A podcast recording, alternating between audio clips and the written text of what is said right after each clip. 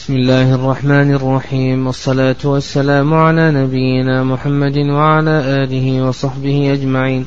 قال الإمام الحافظ رحمه الله تعالى وغفر له ولشيخنا والسامعين وإن اتفقت الأسماء واختلفت الآباء أو بالعكس فهو المتشابه وكذا إن وقع ذلك الاتفاق في الاسم واسم الأب والاختلاف في النسبة ويتركب منه ومما قبله أنواع منها أن يحصل الاتفاق أو الاشتباه إلا في حرف أو حرفين أو بالتقديم والتأخير أو نحو ذلك.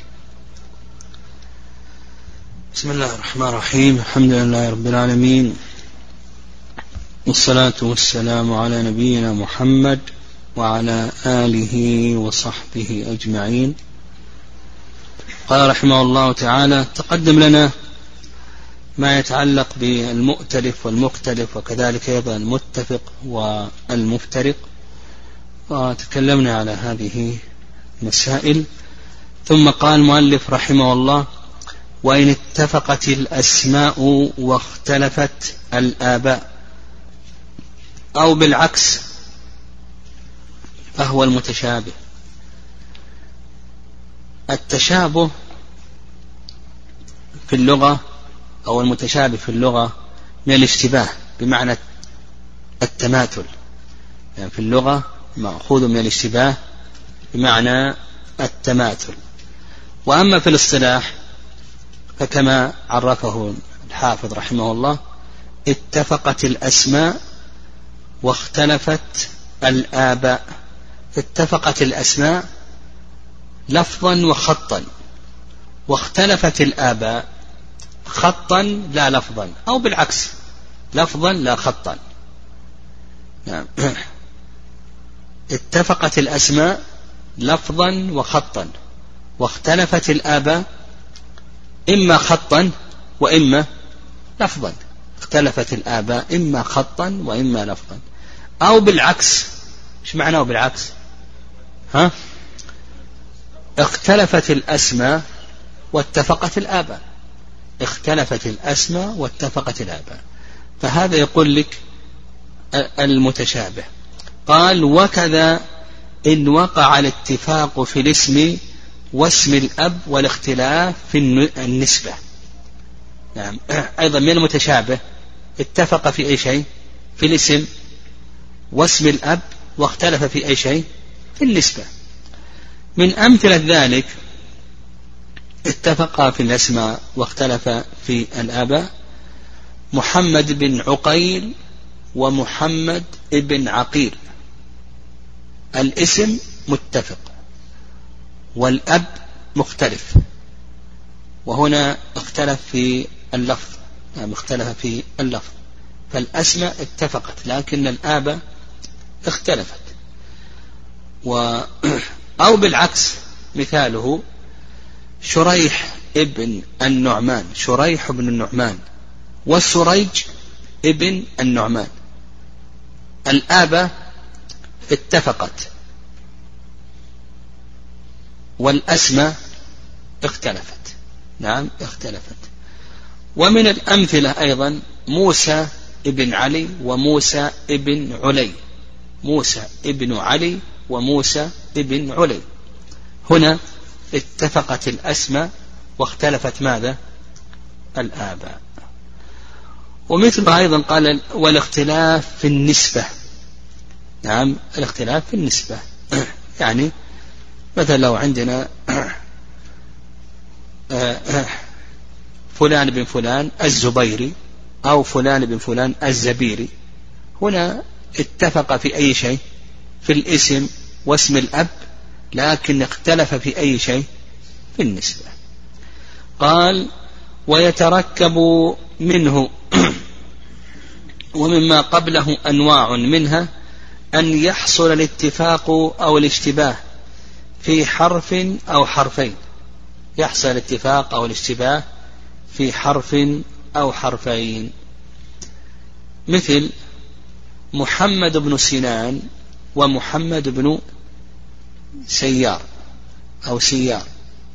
محمد بن سنان ومحمد بن سيار. نعم محمد بن سنان ومحمد بن سيار. هنا الاختلاف في كم من حرف؟ في حرفين. محمد بن سنان ومحمد بن سيار. الراء والياء ونونان. نعم. حرف واحد عبد الله ابن زيد وعبد الله ابن يزيد. نعم عبد الله بن زيد أو عبد الله بن يزيد. أو بالتقديم والتأخير. نعم التقديم والتأخير مثاله؟ الأسود بن يزيد ويزيد ابن الأسود. الأسود بن يزيد ويزيد ابن الأسود. الوليد بن مسلم ومسلم ابن الوليد. الوليد بن مسلم ومسلم بن الوليد. قال ومن المهم معرفة طبقات الرواة ومواليدهم ووفياتهم وبلدانهم وأحوالهم تعديلا وتجريحا وجهالة. يقول من المهم معرفة طبقات الرواة. الطبقات جمع طبقة. نعم الطبقات جمع طبقة. والطبقة في اللغة هم القوم المتشابهون. وأما في الاصطلاح يعني في لغة هم القوم المتشابهون. وأما في الاصطلاح فهم قوم تقاربوا في السن ولقاء المشايخ. قوم تقاربوا في السن ولقاء المشايخ. ولا يلزم أن يتساووا في السن وكذلك أيضا لا يلزم أن يتساووا في لقاء كل المشايخ. لا يلزم أن يتساووا في السن وكذلك أيضا لا يلزم أن يتساووا في لقاء كل المشايخ. ومعرفة الطبقات يعني طبقات الرواة هذا مهم جدا. يعني إذ, إذ, من فوائده الأمن من التشابه الأمن من تداخل المتشابهين في الاسم أو في الكنية. نعم. كذلك أيضا نعم نعم كما تقدم أنه يحصل التشابه كما سلف في المسائل السابقة. لكن إذا عرفنا أن هذا من طبقة وهذا من طبقة أخرى إلى آخره حصل لنا الأمن من تداخل المتشابهين في الاسم أو في الكنية.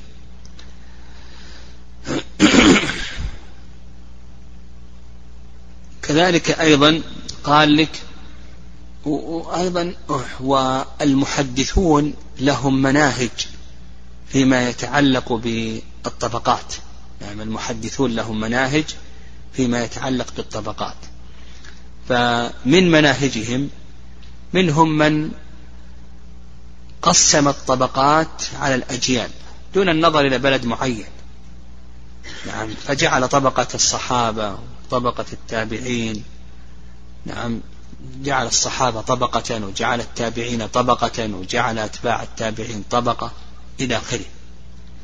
وهذا فعله ابن حبان. ابن حبان رحمه الله تعالى. ومنهم من ألف على بلد معين. نعم. من ألف على بلد معين.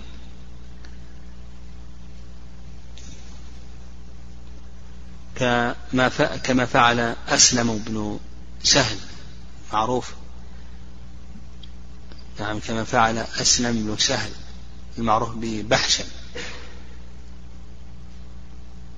ومنهم من جمع بين الأمرين يعني ألف على طبق معين آه، في بلد معين وجعله على الأجيال كما تقدم. فجعل مثلا ألف آه، على بلد معين فيأتي إلى المدينة ثم يذكر طبقة الصحابة ثم طبقة التابعين ثم طبقة آه، أتباع التابعين كما فعل ابن سعد رحمه الله. كذلك أيضا خليفة بن خياط. ومنهم من جعل أو من نظر إلى تقارب السن ولقاء المشايخ. يعني كما فعل ها الحافظ في التقريب نظر إلى تقارب السن ولقاء المشايخ. فجعل التابعين مثلا أقسام. قسم التابعين طبقات. طبقة الوسطى ثم بعد ذلك آه، طبقة الكبرى ثم الطبقة الوسطى وهكذا. جعله جعل التابعين على طبقات. نظرا إلى أي شيء؟ ها؟ إلى تقارب السن ولقاء المشايخ. نعم. قال ومن المهم معرفة طبقات الرواة ومواليدهم. هذا مهم جدا أيضا. نعرف تاريخ ميلاد الراوي. نعم. نعم. معرفة تاريخ ميلاد الراوي.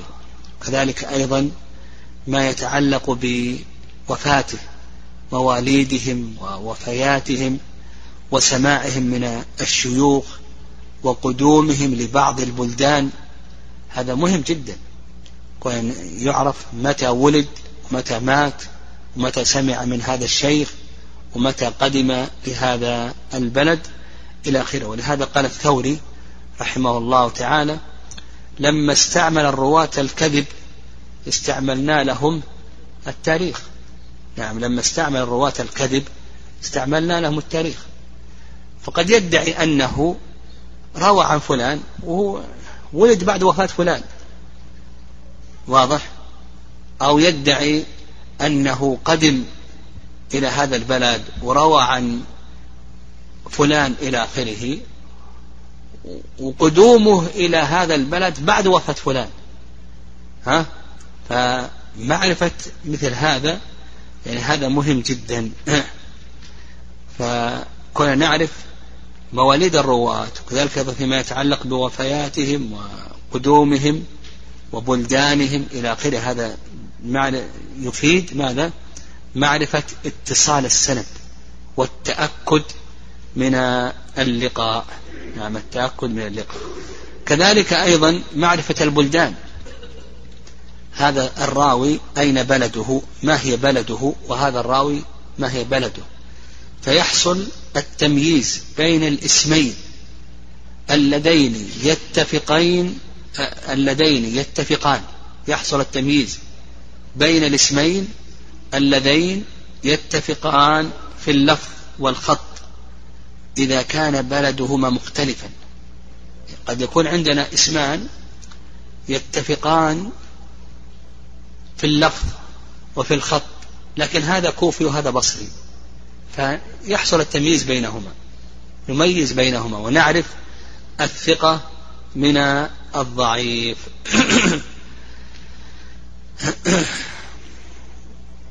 قال نعم وفياتهم وبلدانهم. نعم. نعم. وأحوالهم تعديلا وتجريحا وجهالة. وهذا كما تقدم في في شروط في شروط الحديث الصحيح وأن الحديث الصحيح هو ما رواه عدل تام الضبط بسند متصل وخلي من الشذوذ والعلة القادحة إلى آخره. سيذكر المؤلف رحمه الله تعالى ما يتعلق بمراتب الجرح مراتب التعديل إلى آخره. والله أعلم.